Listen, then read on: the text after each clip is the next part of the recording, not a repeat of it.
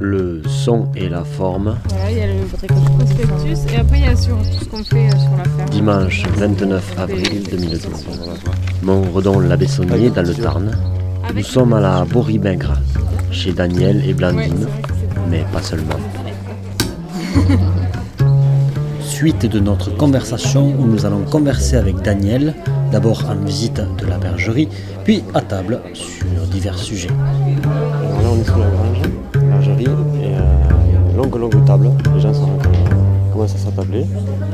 Bon alors, donc dans les choix que je vous ai expliqué un petit peu qu'on a fait par rapport à la nature maigre et un peu des choix éthiques aussi qu'on a fait sur la ferme, euh, on a fait aussi, grâce à des formations et du travail d'autres paysans qui ont élaboré des systèmes de fonctionnement, le choix d'un système de gestion des pâtures un peu particulier qui aujourd'hui nous a permis depuis 2003, donc c'était en 2003, de passer de 9 mois et demi de bergerie à 7 mois et demi, euh, pardon, inverse, voilà, et euh, qui nous a permis d'augmenter de 180 à 200 brebis, et pour lequel on a envisagé donc de faire une étable de 12 places pour pouvoir recevoir 12 bovins. Donc la ferme a à peu près 70 hectares, 70 hectares. Sur les 70 hectares, il y a 50 hectares d'herbage. Cette herbe, euh, elle est divisée en deux avec des prairies naturelles et des prairies temporaires. Les prairies temporaires rentrent dans un système d'assolement, de rotation de cultures différentes chaque année sur sept années. C'est-à-dire nous avons quatre ans de prairies et nous avons trois ans de culture. Dans les cultures, blé, métail, qui est un mélange céréalier à partir du- duquel on nourrit les animaux, et ensuite seigle ou sarrasin pour la consommation animale. Euh, humaine, pardon, excusez-moi, pour la consommation humaine, pour transformer en farine. Donc en fait, ce système de, gestion euh, herbagère, on le gère à partir d'un planning, là. Bon, c'est pas très présentable, hein, il y a un peu la poussière de tout l'hiver. Mais euh, les couleurs différentes, c'est les deux lots qu'on a, hein, puisque je vous ai dit qu'il y a deux lots de mise bas. Donc pendant un temps, ils sont menés séparément et après communément. Donc grosso modo, c'est euh, les brebis ne restent pas sur le- les prairies plus de trois jours. Il faut que ça tourne très vite. De manière à ce qu'il n'y ait pas de sélection par les brebis des herbes, des, diverses variétés, puisqu'on a beaucoup de variétés différentes euh, de plantes, et que euh, pas la repousse suivante. Voilà. Et donc on tourne, il y a à peu près une trentaine de parcelles sur la ferme, et on tourne comme ça. Ça veut dire que au mois de février, on peut se permettre de sortir la moitié du troupeau sans brebis, avec un jour par brebis, par champ, un jour par champ, par contre, pardon. Et donc 30 euh, parcelles, ça fait 30 jours. Donc 30 jours de moins à donner du foin à 100 brebis, c'est énorme au niveau économique. Donc par exemple en 2003 où il y a eu une canicule énorme, on a eu à acheter que 70 balles de foin. Et aujourd'hui, cette année, on a fait le choix, malgré le manque de récolte, de ne pas acheter de foin. C'est pour ça qu'il y a une partie des brebis qui ont été à la paille euh, pendant un mois et demi, mais il nous a quand même fallu acheter un peu plus de grains que d'habitude. Voilà. Donc en tout cas, c'est un système, euh, c'est rien d'inventé, euh, c'est rien de nouveau, c'est tout un tas de principes basiques mis bout à bout et qui nous permettent vraiment d'être très autonomes sur la ferme. Voilà, voilà. Voilà, donc je vous accompagne pour. Vous avez fait le, le maraîchage, non? Non, pas Bon. La boulangerie, vous avez fait la boulangerie maintenant. À la campagne, on se parle, pas qu'un peu, c'est tout le temps. Eh oui, eh oui. Ça pour parler pour sûr, on se parle à tout bout de champ. Le soir, c'est pas télé, là-bas vos commisures. Oh bah! Pour un oui, pour un non, ça dans les mesures. Un pépère qu'on se parle. Je veux mon neveu et comment? Plus souvent qu'à notre tour encore. C'est très fréquent, très fréquent. Manquerait plus qu'on pourrait plus parler. Bon, voilà autre chose. Tiens, je voudrais bien voir ça. On veut causer, on cause. Celle-là, ce serait le bouquet. Oh bah, manquerait plus qu'on se parle plus. Ah Et puis pendant qu'on y est, on se bougerait le trou du cul. Bah ça y ferait beau voir. Non mais je te demande un peu. On l'entend de ces trucs. Si c'est pas malheureux, Si c'est pas malheureux. Eh ouais. Un bébert qu'on se parle. Je veux Plus souvent qu'à notre tour encore. C'est très fréquent. Alors Yannick, t'es en caisse, c'est ça? Voilà. C'est toi le maître de- des sous? Bah voilà, pour, pour une fois qu'on me confie l'argent. Et tu vois, on a le soleil un petit peu en face, les gens sont contents. Oui, bon. Alors, Voilà, est-ce que tu connais le menu, toi? Alors, le- je sais qu'il y a du taïjin, Ah, ah. de la salade, Mhm. et ensuite, au dessert, nous aurons de la foisse. De la, La foisse. C'est Odile qui a tout préparé, c'est ça Oh. C'est des gens du- de la ferme en tout cas. hein. Et des produits de là. Et des produits de la ferme. Avec les bouffeurs qui ont aidé, c'est ça Voilà. ouais. Ok. Ben, les woofers, les gros bains. Ok. C'est du Kunz, le blanc Non, c'est du euh, Jérôme Hiverna. Je connais pas. Il est à Loubers. On va goûter. Voilà, Jérôme Hiverna. Tu l'as prouvé, d'accord. Ouais.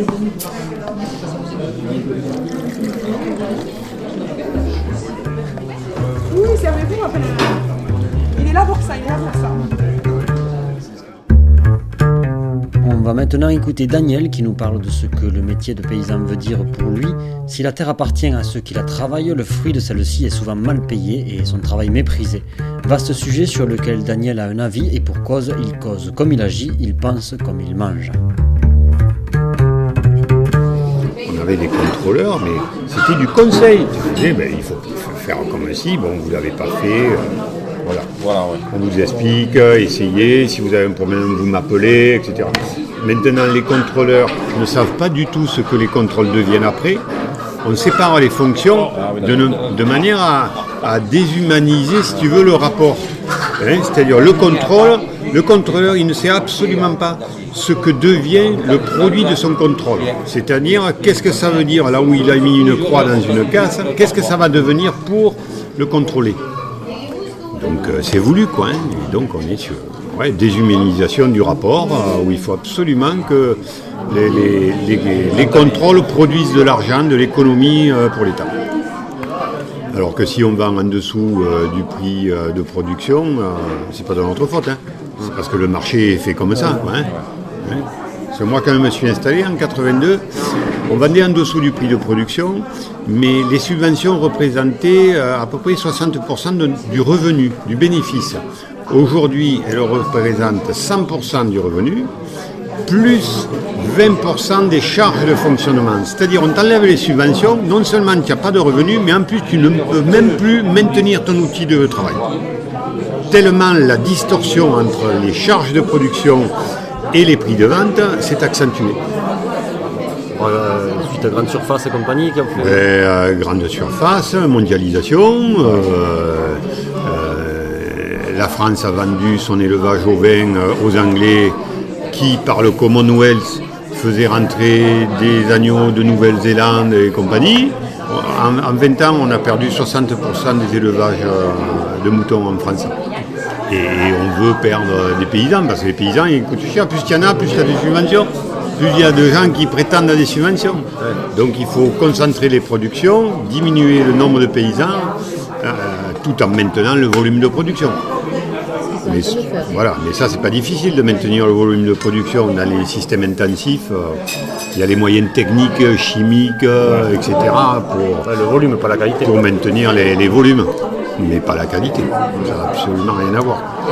Donc on est embarqué dans des, dans des combats qui sont épuisants parce qu'on préférerait mettre notre énergie à des accueils comme aujourd'hui, tu vois, et à de la relation, du partage, euh, de- de- du lien, tu vois, et de la solidarité parce que euh, tu as quand même 50%, 50, un peu plus, 55% des paysans dans le Tarn qui sont en dessous du SMIG au niveau du revenu. Ça ne les empêche pas d'avoir des fois des tracteurs neufs. Hein, ça aussi, c'est un peu une aberrance, mais il faut des outils pour travailler quand même. Je légitimise pas le tracteur parce qu'il est neuf, quoi, hein, mais il faut quand même un tracteur. On est en train de crever, euh, crever l'agriculture. Moi, je suis qu'un pauvre paysan, quoi. On est à plaindre, nous, les pauvres paysans. Moi, je vois pour moi. Je fais un peu de blé. J'en fais, je fais du blé un peu, quoi. Peut-être 55, 56, 57 hectares, pas plus. Ça paye. Ça paye la semence, quoi. Je fais un peu de vigne. La vigne, oh, bah, la vigne, euh, 80, 90 hectares de vigne.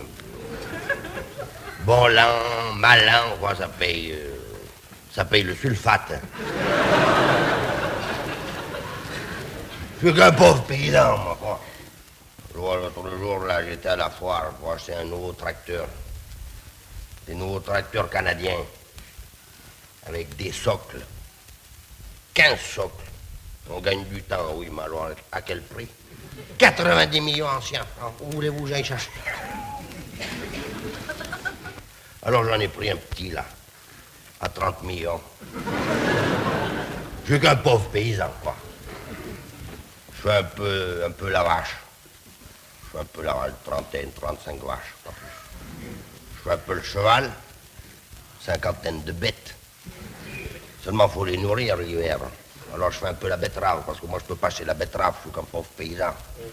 Alors je fais ma betterave. 7-8 hectares de betterave. Pas plus. Alors vous allez me dire, mais alors vous payez pas votre beurre, vous payez pas vos œufs, vous payez pas votre viande, vous payez. Eh, faut payer le sel.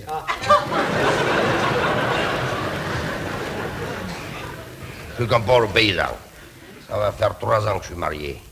Ouais, trois ans. je me souviens le matin des noces. J'ai dit à ma femme, tiens, pour ton cadeau, je vais te faire plaisir. Tiens-toi bien. Tout le crottin de cheval, c'est pour toi. M'a dit, c'est pas vrai, c'est le fumier, c'est pour toi. Elle a pleuré de joie, ça a coulé. Alors, depuis ce jour-là, tous les matins, hop, hop, le de cheval, c'est pour elle. on est des pauvres paysans, nous, on peut pas se faire des gros cadeaux, quoi. Alors toutes les semaines, on envoie le crottin de cheval à Paris, chez les champignonniers. Parce que les champignons de Paris ne poussent que sur le crottin de cheval. Alors tous les ans, ça monte le prix. Parce que plus ça va, moins il y a de chevaux, plus il y a de tracteurs.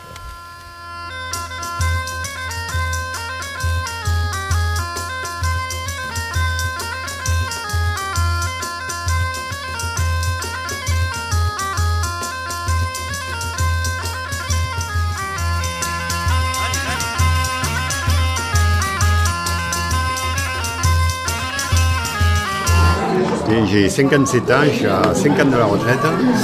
Euh, comme tous les paysans, je ne prendrai pas ma retraite à 57 ans. Parce qu'il est vu à 900, 900 euros par mois. Non, 700 euros par mois et 500 pour ma femme de retraite. Donc euh, voilà, on va attendre un peu. Voilà.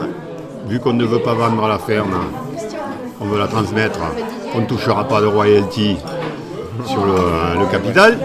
Hein, voilà. Donc, euh, des enfants qui vont reprendre la succession? euh, ben, Disons que mes enfants, euh, je les ai eus trop tard.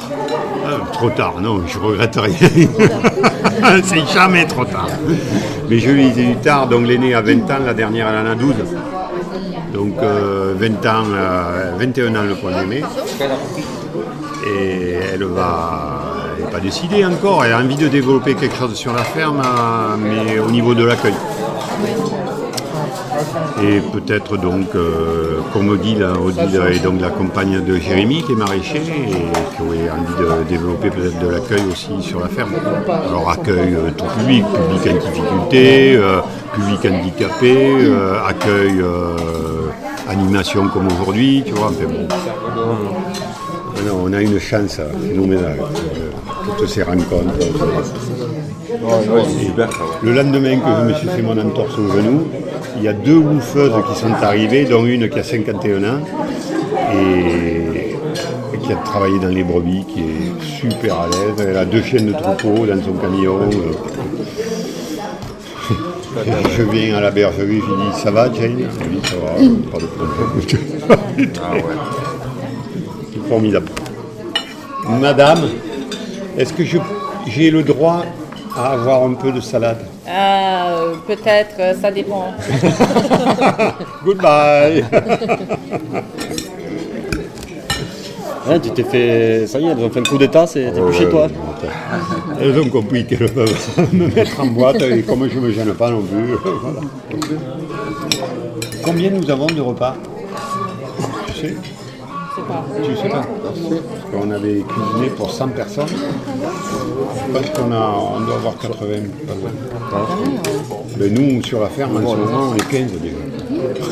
Qui c'est qui fait la cuisine Euh, c'est Patrick le, le boulanger. Et qui se démerde très très bien. Bon, on a été faire rissoler tout hier soir jusqu'à 1h du matin quand même ensemble, mais bon.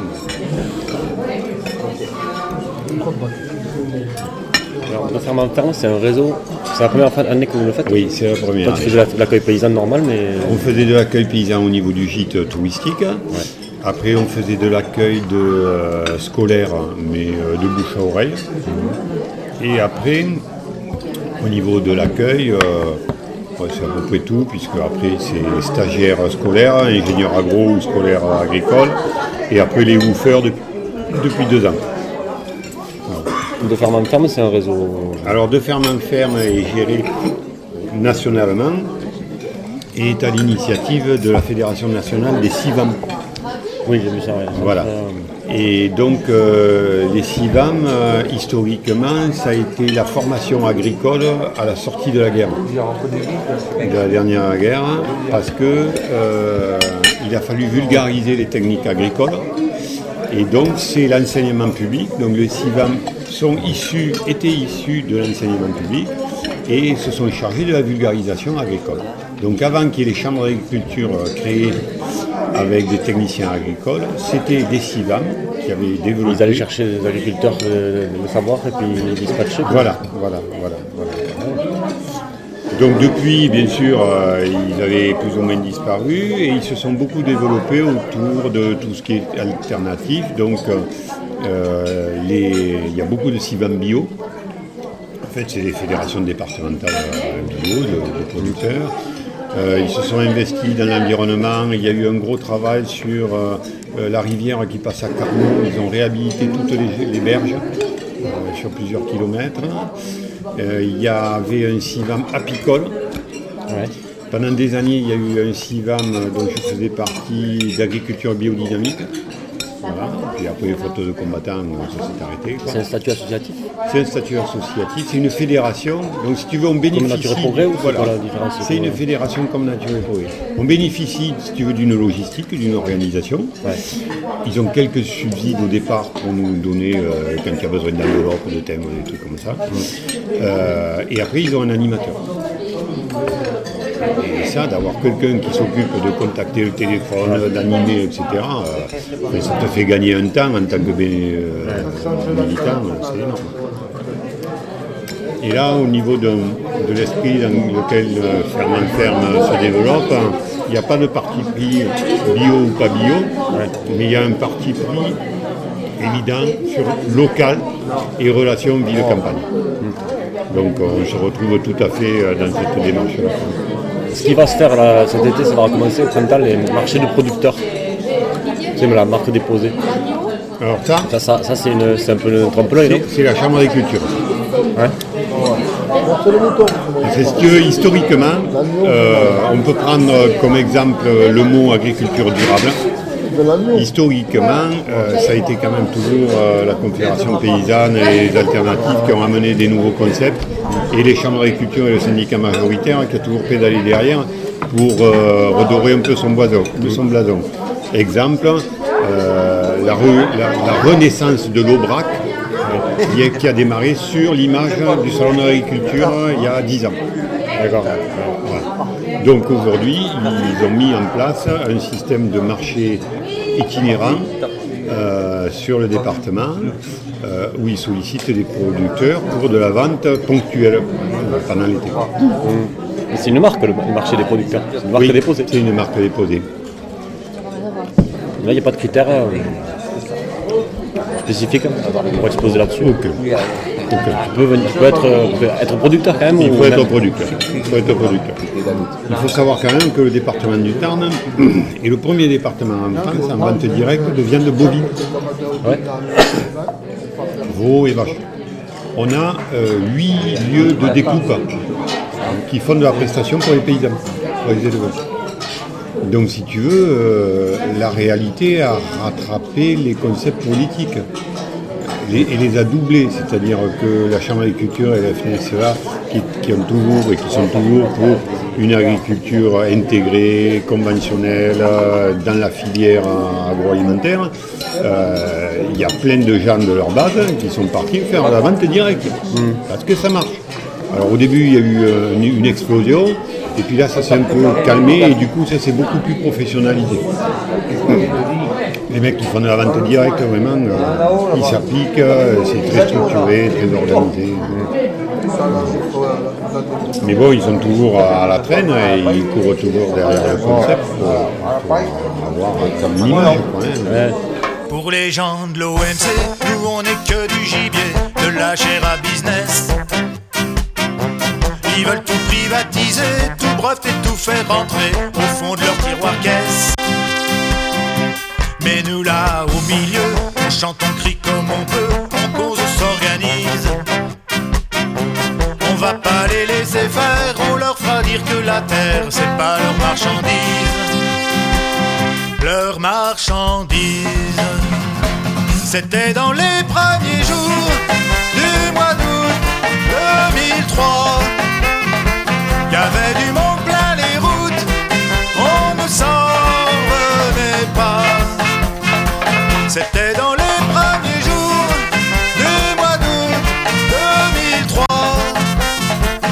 ces gens qui se rajoutent, un jour ça suffira.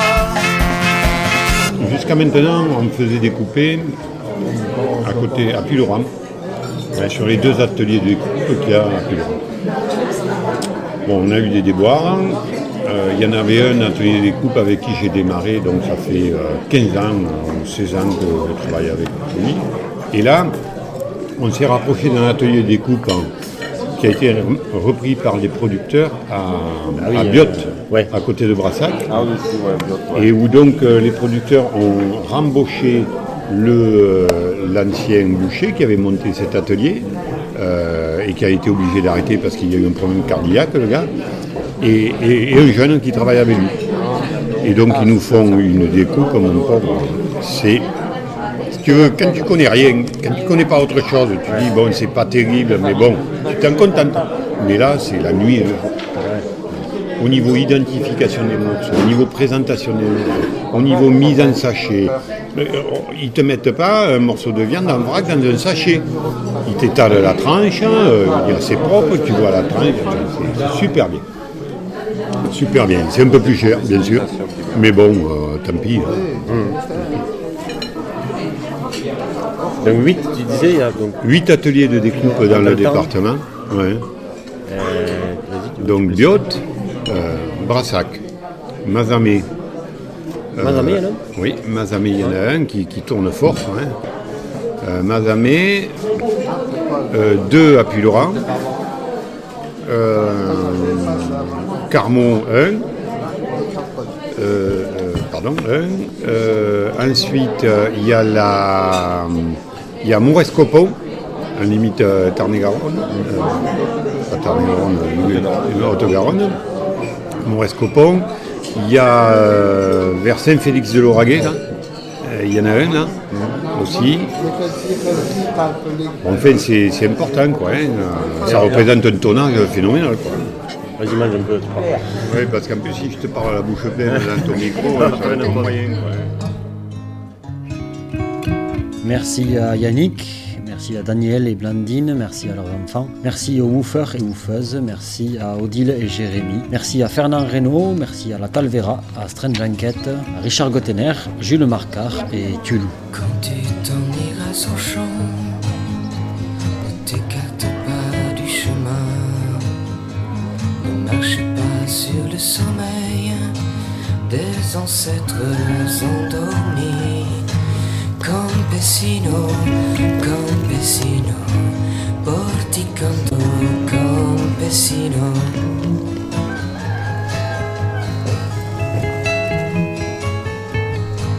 À suivre.